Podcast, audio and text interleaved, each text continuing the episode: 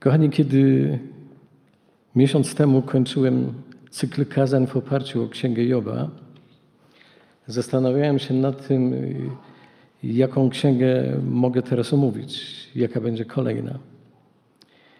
I czułem wewnętrznie, że powinny to być listy Pawła, a szczególnie y, na sercu leżał mi jeden z nich, list do Filipian.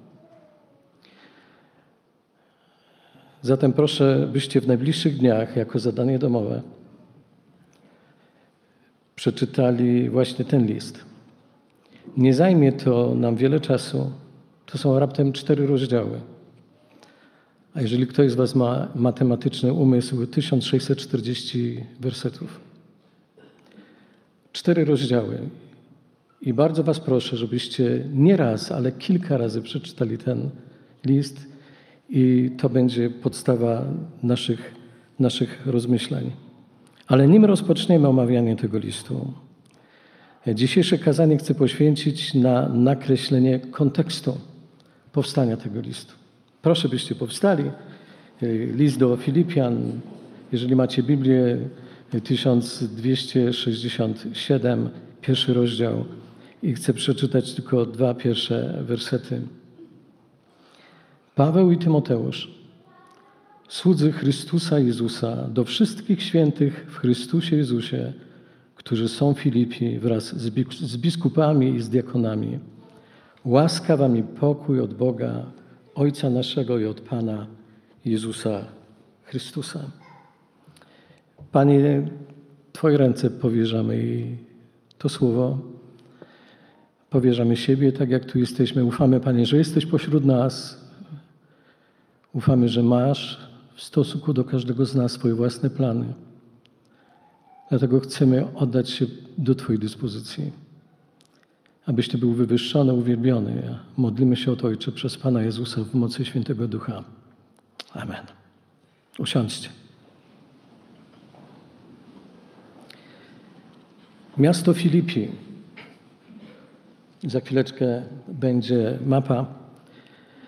Położone we wschodniej części Macedonii, mniej więcej 20 kilometrów od Morza Egejskiego. W linii prostej to jest 2800 kilometrów od nas. Założone zostało w połowie IV wieku przed naszą erą i było nazwane tak na cześć Filipa Macedońskiego, ojca sławnego greckiego wodza, wodza Aleksandra Macedońskiego. Dwa wieki później zostało podbite Rzym, przez Rzymian, a w roku 42 stało się, jak podaje Łukasz, rzymską kolonią, co niekoniecznie ma negatywne konotacje, bo gdy idzie między innymi o samo miasto Filipi, to oznaczało, że nie musiało płacić obowiązkowych danin. I to było bardzo wielkie wyróżnienie. To z kolei miało przełożenie na zasobność tego, tego miasta. Archeolodzy mówią, że pod wieloma względami było ono pewnego rodzaju miniaturą Rzymu. Rządziło się rzymskim prawem, odzwierciedlało rzymski, rzymski styl życia w polityce, w życiu społecznym, ale też w architekturze. Mówiono w Filipi po łacinie, obchodzono święta rzymskie. Po raz pierwszy, drobka mapka, Paweł przybywa do Filipi między rokiem 49 i 52 podczas swojej drugiej podróży misyjnej. Jeżeli przypominamy sobie, opisuje to w doskonały sposób Łukasz w Dziejach Apostolskich w 16 rozdziale. Paweł jest przynaglony snem, w którym widział pewnego człowieka z Macedonii, proszącego: Przepraw się do Macedonii i pomóż nam. I po tym śnie Paweł przeprawił się przez Morze Egejskie do Neapolu, ale chodzi o ten Neapol, który jest na Półwyspie Iberyjskim. Ten Neapol, o którym y, teraz chcę powiedzieć, to jest w oparciu o y, greckie słowo Neapolis, mały taki jakby Neapol, y, współczesna Kawala. Jeżeli ktoś z Was był na wczosach, może w Grecji, chodzi o współczesną Kawalę. I idąc już w głąb lądu, gdy idzie o Morze Egejskie, niespełna 20 kilometrów, i Paweł dociera do Filipi. Ponieważ miasto leżało na rzymskim szlaku, dzięki temu doskonale się rozwijało i było prawdziwą potęgą gospodarczą.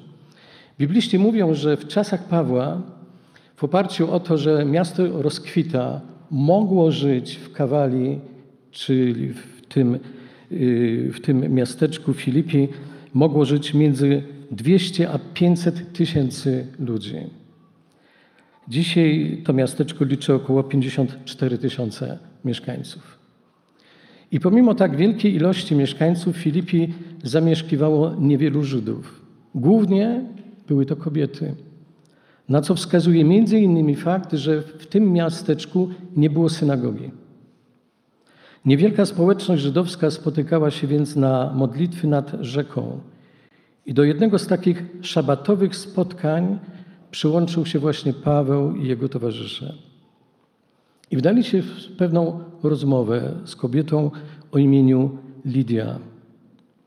I historię tę znajdujemy w XVI rozdziale, jak powiedziałem, y, Księgi Dziejów Apostolskich.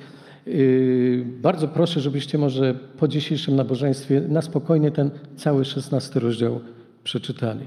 Ja będę czytał tylko krótkie fragmenty i rozpocznę od wiersza 12 do 15. Odpłynąwszy z Troady, zdążaliśmy wprost do Samotraki, a nazajutrz do Neapolu, stamtąd zaś do Filipi, który jest przodującym miastem okręgu macedońskiego i kolonią rzymską. I zatrzymaliśmy się w tym mieście dni kilka. A w dzień sabatu wyszliśmy za bramę nad rzekę, gdzie, jak sądziliśmy, odbywały się modlitwy i usiadłszy, rozmawialiśmy z niewiastami, które się zeszły. Przysłuchiwała się też pewna bogobojna niewiasta imieniem Lidia z miasta Tiatyry, sprzedawczyni purpury, której Pan otworzył serce tak, iż się skłaniała do tego, co Paweł mówił. A gdy została ochrzczona także jej dom, prosiła, mówiąc: Skoroście mnie uznali za wierną Panu, wstąpcie do domu mego i zamieszkajcie. I wymogła to na nas. I właśnie w domu Lidii powstaje pierwszy zbór, nie tylko w Filipi, ale na całym kontynencie europejskim. I tak się zastanawiam, czy nie jest to niesamowite. Jedna kobieta przysłuchuje się zwiastowaniu Pawła, w dodatku nie była rodowitą mieszkanką Filipi, czytamy bowiem, że pochodziła z Tiatyry. Otwiera swoje serce dla słowa, otwiera swój dom, powstaje zbór i Ewangelia się rozszerza. Jedna kobieta, być może wdowa, bo o mężu nic nie wspominamy, a zapewne Paweł by to zrobił. Ta jedna kobieta potrafiła zrobić naprawdę tak wiele. A my nieraz się wymawiamy, że nie potrafimy. Że jestem samotny, samotna, że niewiele potrafię. Jestem wdową albo wdowcem. Popatrzmy na Lidię. Jak się okazuje, jeżeli Bóg otwiera serce, wszystko się da. Jeżeli Bóg otwiera nasze serca, to wszystko się da. Nawet jeżeli wydaje nam się, że to będą rzeczy niemożliwe. Kiedy zaczynaliśmy budowę tutaj tego centrum, czy każdy z nas był w stu procentach przekonany, że się da? Nie. Wręcz to było wbrew logice. Dla Boga nie ma rzeczy niemożliwych i Bóg nie zna słowa nie da się. Jeżeli komuś z nas się wydaje, Bóg daje ci pewną wizję, coś chcesz uczynić, ale z drugiej strony słyszysz cały czas słowa nie da się, to chcę ci powiedzieć, że z Bogiem się wszystko da. Klimat religijno-społeczny bynajmniej nie był sprzyjający, gdy idzie o to, co Łukasz pisze w rozdziale 16, bo podczas pobytu w tym mieście, Filipi, Paweł wraz z Sylasem zostają wtrąceni do więzienia w bardzo dramatycznych okolicznościach. To są wiersze od 16 do 24. Gdybyś, gdyśmy szli na modlitwę, zdarzyło się, że spotkała nas pewna dziewczyna, która miała ducha wieszczego, a która przez swoje wróżby przynosiła wielki zysk panom swoim. Ta idąc za Pawłem i za nami wołała, mówiąc: Ci ludzie są sługami Boga Najwyższego i zwiastują wam drogę zbawienia, a to czyniła przez wiele dni. Wreszcie Paweł, znękany, zwrócił się do ducha i rzekł: Rozkazuję ci w imieniu Jezusa Chrystusa, żebyś z niej wyszedł. I w tej chwili wyszedł.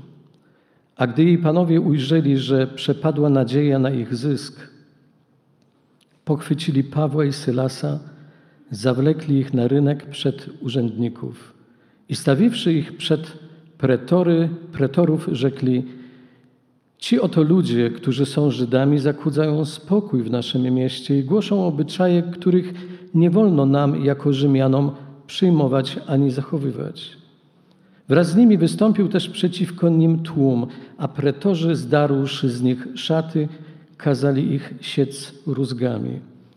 A gdy im wiele razów zadali, wrzucili ich do więzienia i nakazali stróżowi więziennemu, aby ich bacznie strzegł. Ten otrzymawszy taki rozkaz, wtrącił ich do wewnętrznego lochu, a nogi ich zakuł w dyby. Jeśli westchnęliśmy na początku, cóż to za piękne miejsce, 20 kilometrów od morza, tyle co od nas do Ustronia. Jeżeli rzeczywiście poszlibyśmy tą nutą fantazji, być może nawet czuliśmy morską bryzę, gdy idzie o Morze Egejskie, ale niestety Paweł i Sylas czuli zupełnie inne, yy, mieli zupełnie inne yy, obserwacje. Zapewne czuli potworny ból zmaltretowanych pleców i więzienny odór krwi, potu, fekalii, wilgotnych murów. A zamiast plażowych leżaków czekały na nich dyby. Po godzinie zapewne ich nogi były zupełnie zdrętwiałe. I być może znowu ciśnie nam się na ustach pytanie, być może, które teraz kierujemy bezpośrednio do, do Boga. Panie, po co posłałeś ich w to miejsce? Dlaczego ich to spotkało? Czasami jest tak, że jeżeli znajdujemy się w centrum jakiegoś wydarzenia, nie wiemy, co się stanie później. Stąd też wypowiadamy pewne słowa wątpliwości. Wydaje nam się, że Bogu wymknęło się spod kontroli to, co się dzieje. Natomiast mamy zupełnie inne spojrzenie, jeżeli patrzymy na to z perspektywy czasu. Coś się wydarzyło. I teraz, mając perspektywy czasu, wiedząc w jaki sposób Bóg nas prowadził, wiemy, że to nie było daremne, że to nie był tylko jakiś kaprys, ale to było wszystko poukładane przez Boga. Ale my, jeżeli znaleźlibyśmy się w sytuacji Pawła i Sylasa, być może stawialibyśmy pytanie, po co dałeś im ten sen człowieka, który prosił, by tam przybyli? To absurdalne, to niesprawiedliwe. Przecież ludziom, którzy ich oskarżyli, nie chodziło wcale o zachowanie spokoju w mieście, tak jak to było przedstawione na rozprawie, ani o czystość obyczajów, ani wierność religii. Jest napisane, że chodziło o zyski. Dlatego wrzucili ich do więzienia, a wcześniej kazali ich siec rózgami. To nie była zabawa w policjanta i złodzieja, to była straszna choroba, straszna chłosta. Natomiast Rzymianie był, byli doskonałymi mistrzami w zadawaniu fizycznych cierpień. Boże, dlaczego? Tak wynagradzasz swoich naśladowców. Ile razy pytamy Boga, dlaczego mnie to spotkało? Starałem się, służyłem Ci, a co mnie spotkało?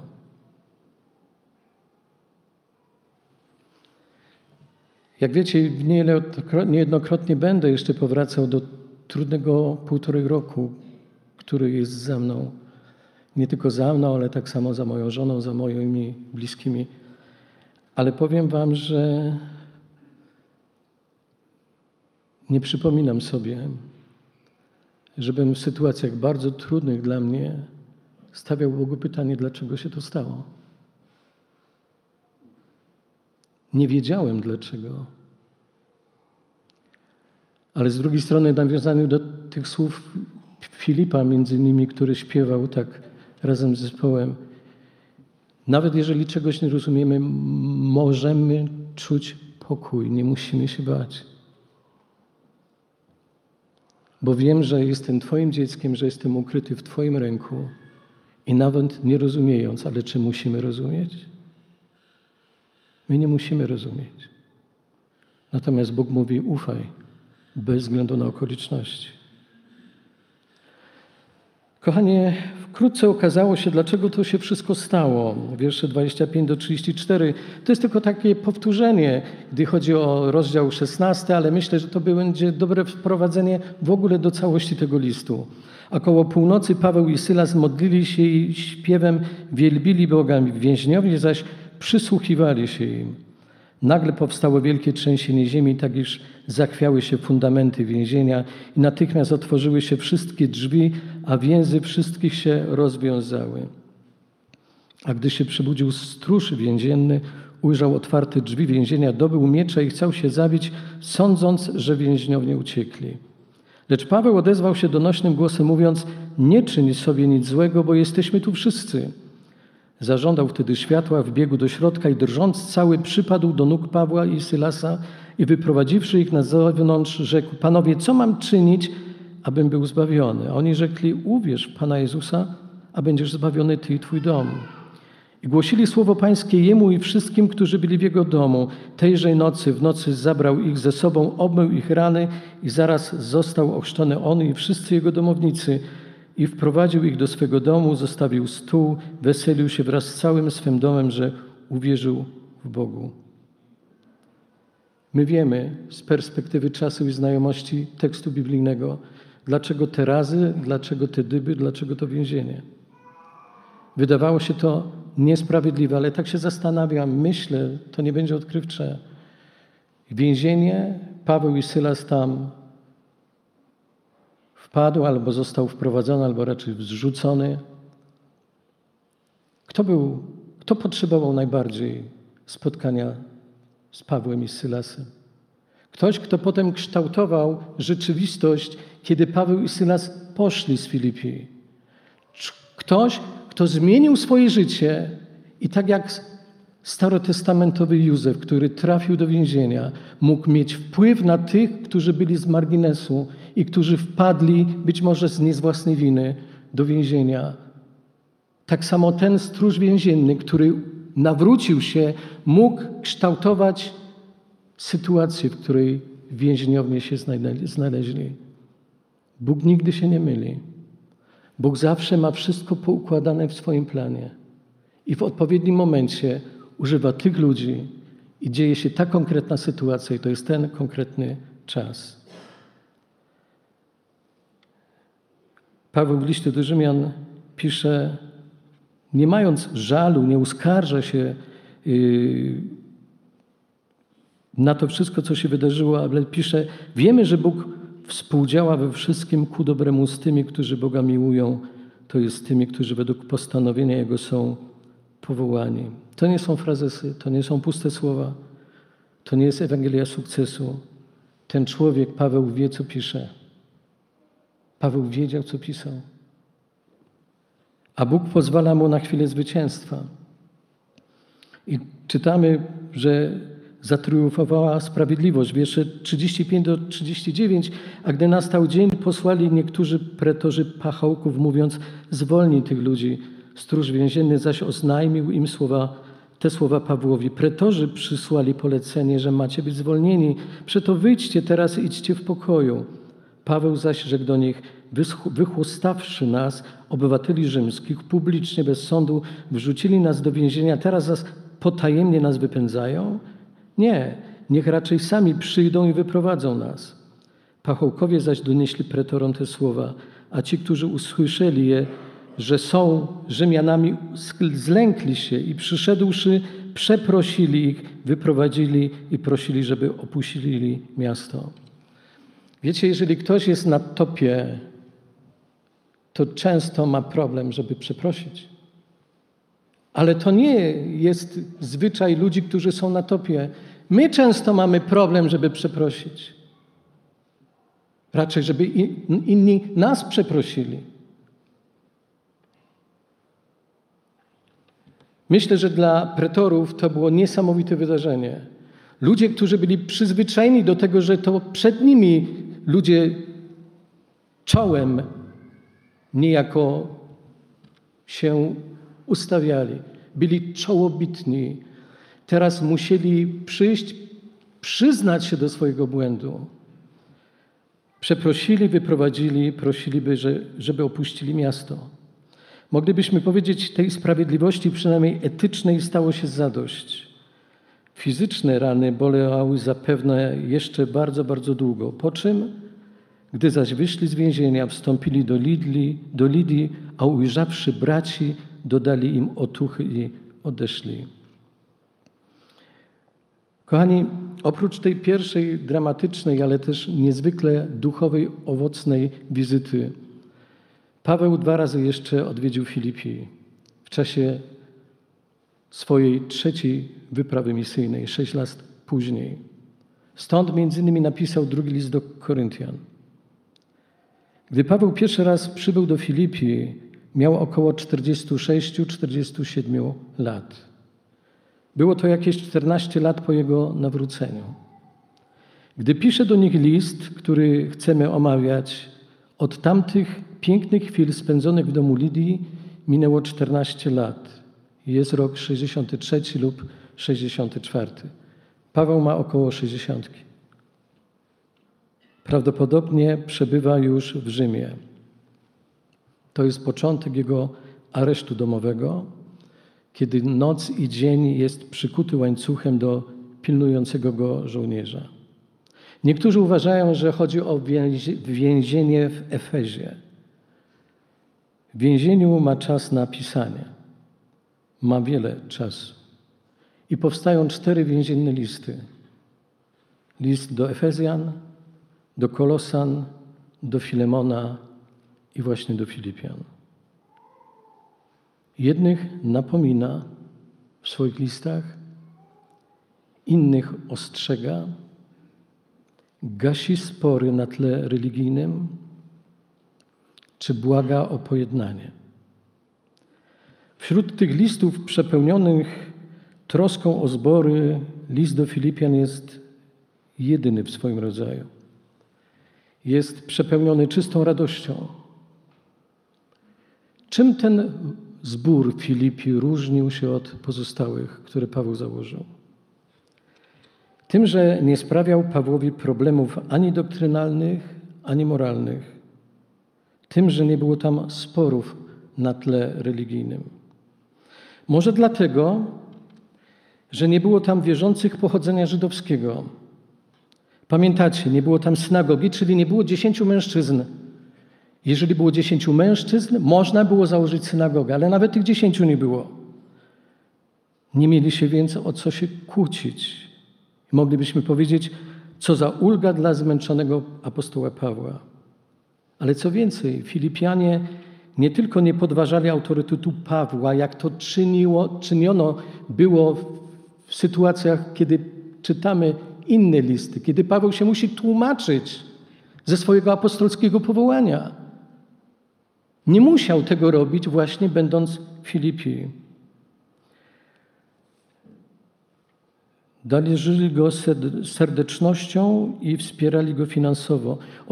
Otrzymywał, otrzymywał pomoc pieniężną wielokrotnie, a on z radością i wdzięcznością przyjmował tę pomoc, co stanowiło wyjątek w jego praktyce niebra, niebrania od nikogo zasiłków pieniężnych. Pamiętacie, jak ciężko pracował przy wyrobie namiotów, by się utrzymać.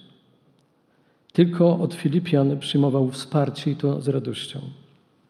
Może dlatego, że wiedział, że oni mu tego nigdy nie wypomną. Moglibyśmy powiedzieć, że właściwie Filipianie byli jasną gwiazdą na ciemnym niebie, promykiem wśród, wśród czarnych chmur. I potwierdza to list, który, jak uważają bibliści, jest najjaśniejszym, najbardziej radosnym ze wszystkich pism apostoła Pawła. A Paweł pisze ten list z kilku powodów. Po pierwsze, chce podziękować za otrzymane wsparcie materialne, jak i, jak i osobowe, kiedy zbór posłał Epafrodytę, aby pomagał Pawłowi. W tamtych czasach człowiek 60-letni był uważany za dość podeszłego w latach. Po drugie, pisze ten list, żeby umocnić wierzących w ich byciu wiernymi w Panu, w Panu Jezusie i zachęca ich do radosnego trwania w Chrystusie.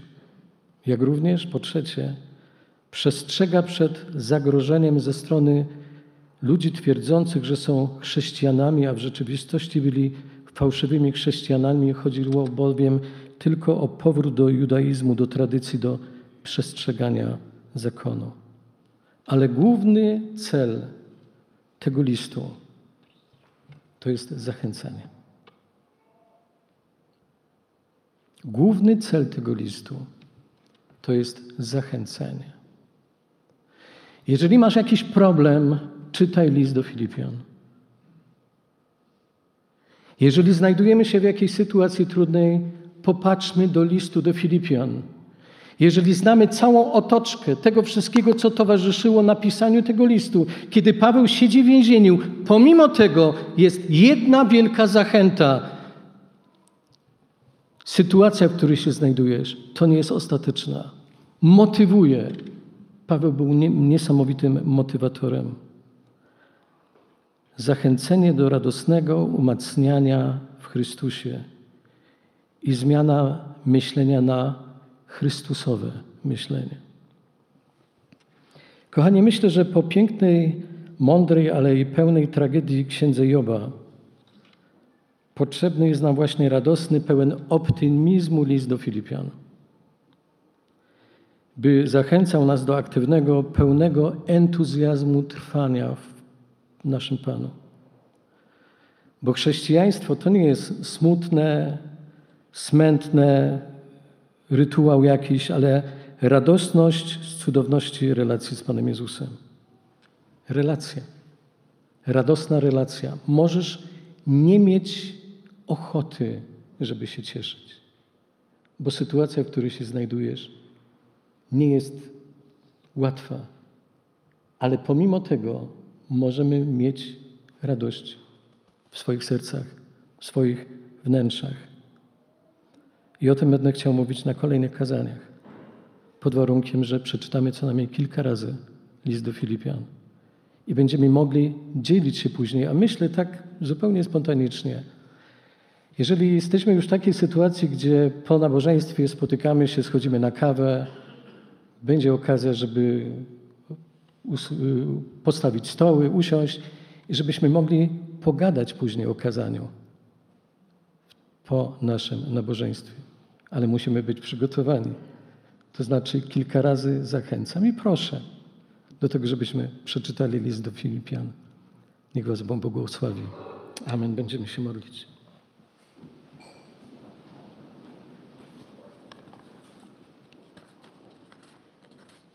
Drogi Ojcze, dziękujemy Ci, że Ty jesteś naszą najlepszą, największą zachętą.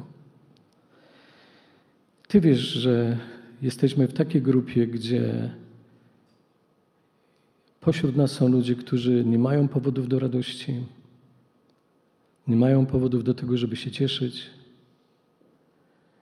ale to wcale nie znaczy, że mamy przestać Ci ufać i że pomimo okoliczności, Panie, chcesz, abyśmy byli radośni, mając świadomość, że Ty jesteś przy nas, jesteś blisko, że Ty jesteś tym, który nas zmienia, chce nas przekształcać.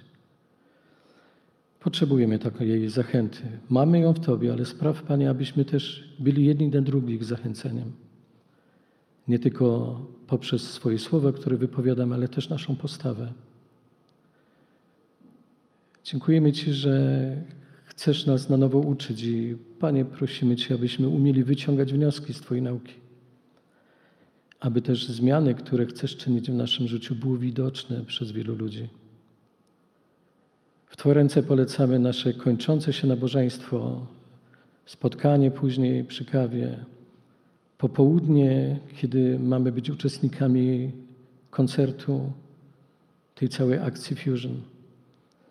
Chcemy Cię, Panie, prosić o to, żebyś nas prowadził w całym tygodniu, który się zaczyna. Prosimy o mądrość, o właściwą postawę, zachowanie.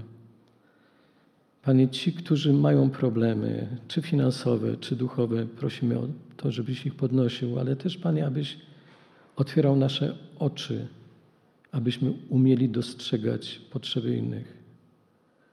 Dziękujemy Ci, że mamy tyle powodów do wdzięczności, kiedy z perspektywy czasu patrzymy, w jaki sposób odpowiadałeś na nasze modlitwy i zazwyczaj odpowiadałeś więcej, aniżeli tego oczekiwaliśmy. Kiedy patrzymy na to miejsce, Panie, nie jesteśmy w stanie wypowiedzieć Tobie słów naszej wdzięczności.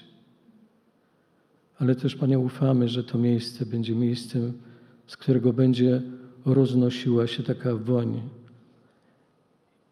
I miejscem, w którym ludzie będą mogli spotykać się z Tobą, zmieniać swoje życie.